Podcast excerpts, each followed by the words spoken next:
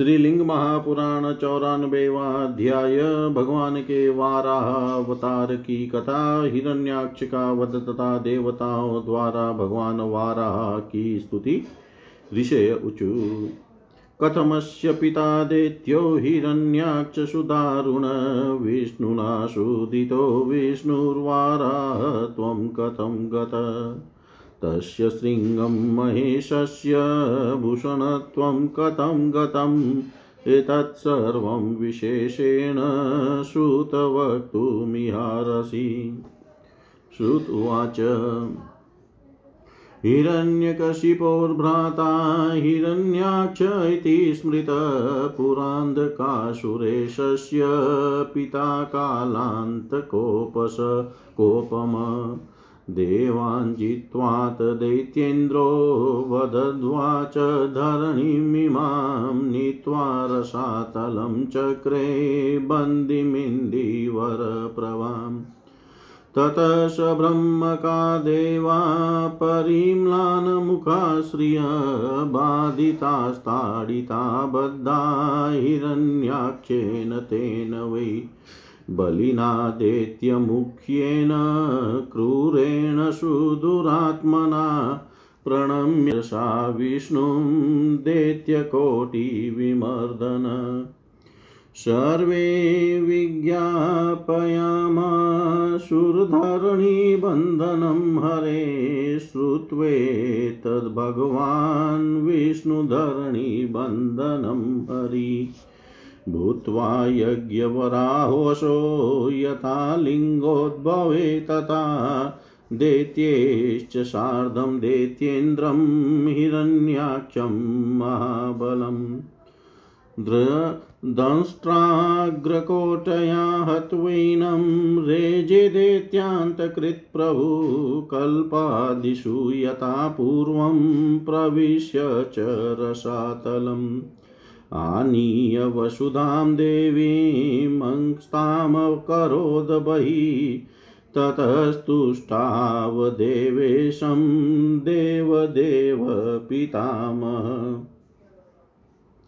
शक्राधैसहितो भूत्वा हसगद्गदया गिरा शाश्वताय वराहाय दंष्ट्रिणे दण्डिने नमः।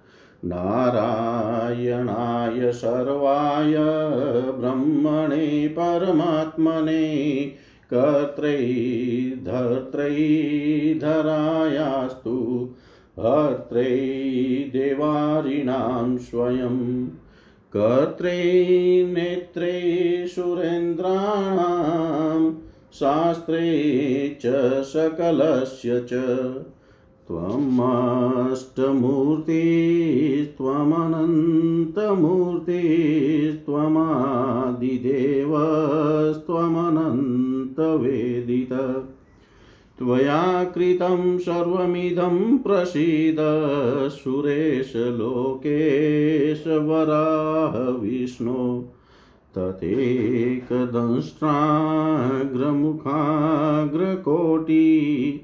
भागेकभागार्धतमेन विष्णो।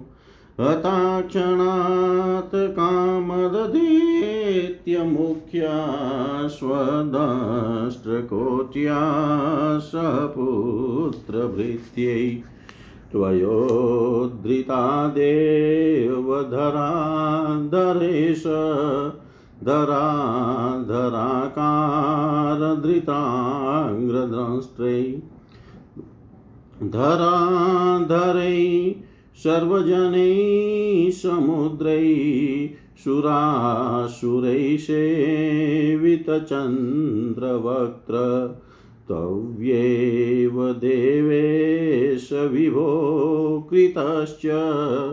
जयः सुराणां सुरेश्वराणाम् अहो प्रदत्तस्तु वरप्रसीद वाग्देवता वारिजसम्भवाय।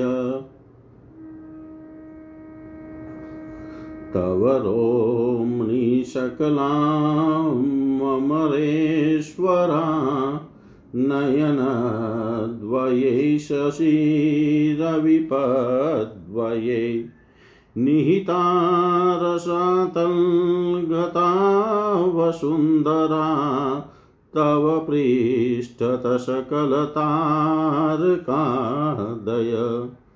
जगतां हिताय भवता वसुन्धरा भगवन् रसातल्पुटं गता तदा। अबलोद्धृता च भगवस्तवेव सकलं त्वय्येव हि धृतं जगद्गुरो। इति वाक्पतिर्बहुविधेस्तवाचनै प्रणिपत्य विष्णुममरे प्रजापति। विविधान् वरान् हरिमुखातु लब्धवान् हरिणा विवारीजदेहभृत् स्वयम्। अथ तामुद्धृतां तेन धरां देवा मुनीश्वरा मुदर्नर्यारोप्य नमश्चक्रुशचक्रिणसन्निधो तदा। अनेनेव वराहेण चोद्धृता शिवरप्रदे। कृष्णेनाक्लिष्टकार्येण शतहस्तेन विष्णुना। धरणी त्वं महाभोगे, भूमिस्त्वं धेनुर्व्यये लोकानां धारणी त्वं हि मृतिके हरपातकम् मनसा कर्मणा वाचा, वरदेवारिजे क्षणे त्वया हतेन पापेन जीवां स्त्वत्प्रसादत इत्युक्ता सा तदा देवी, धरा देवी, रथा ब्रवीत्।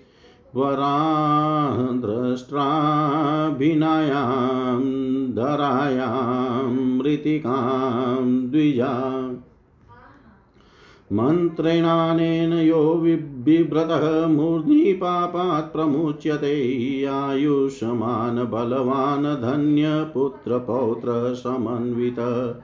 क्रमात् भुवि दिवं प्राप्य कर्मान्ते मोदते सुरे। अथ देवे गते त्यक्त्वा वराहे क्षीरसागरं वाराहरूपमनघं चचाल च धरा पुनः तस्य दंष्ट्राभराक्रान्ता देवदेवस्य धीमत। यदृच्छया भव पश्यन् जगाम जगदीश्वर। दंष्ट्रा जग्राह दृष्ट्वा तामभूषणाथमतात्मन दधार च महादेव कूर्चान्ते वै महोरसि देवाश्चतुष्टुषेन्द्रा देवदेवस्य वैभवम् धरा प्रतिष्ठायवेवं देवदेवेन लीलया भूतानां सम्प्लवे चापि विष्णुश्चैव कलेवरम् ब्रह्मणाश्च तथान्येषां देवानापि लीलया विभुरङ्गविभागेन भूषितो न यदि प्रभु। कथं विमुक्तिर्विप्राणां तस्माद्स्त्रीमहेश्वर कथं विमुक्तिर्विप्राणां तस्माद्स्त्रीमहेश्वर ऋषिगण बोले, हे सूत जी भगवान विष्णु के द्वारा इस अंधक का पिता महाभयंकर दैत्य हिरण्याक्ष कैसे मारा गया? विष्णु ने वाराह का रूप क्यों धारण किया? और उनकी सिंह ने महेश्वर का भूषणत्व कैसे प्राप्त किया? यह सब आप विशेष रूप से बताइए।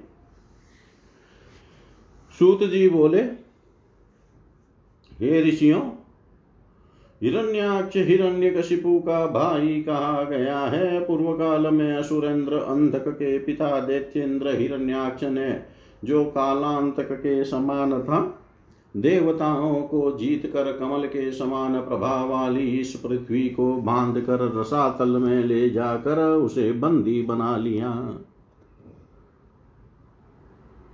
तदनंतर बलशाली क्रूर तथा अति दुरात्मा उस महादेत्य हिरण्याक्ष के द्वारा सताए गए, पीटे गए तथा बांधे गए ब्रह्मा सहित मुरझाए मुख श्री वाले सभी देवताओं ने करोड़ों दैत्यों का संहार करने वाले विष्णु को प्रणाम करके पृथ्वी के बंधन का वृतांत उन हरि को बताया।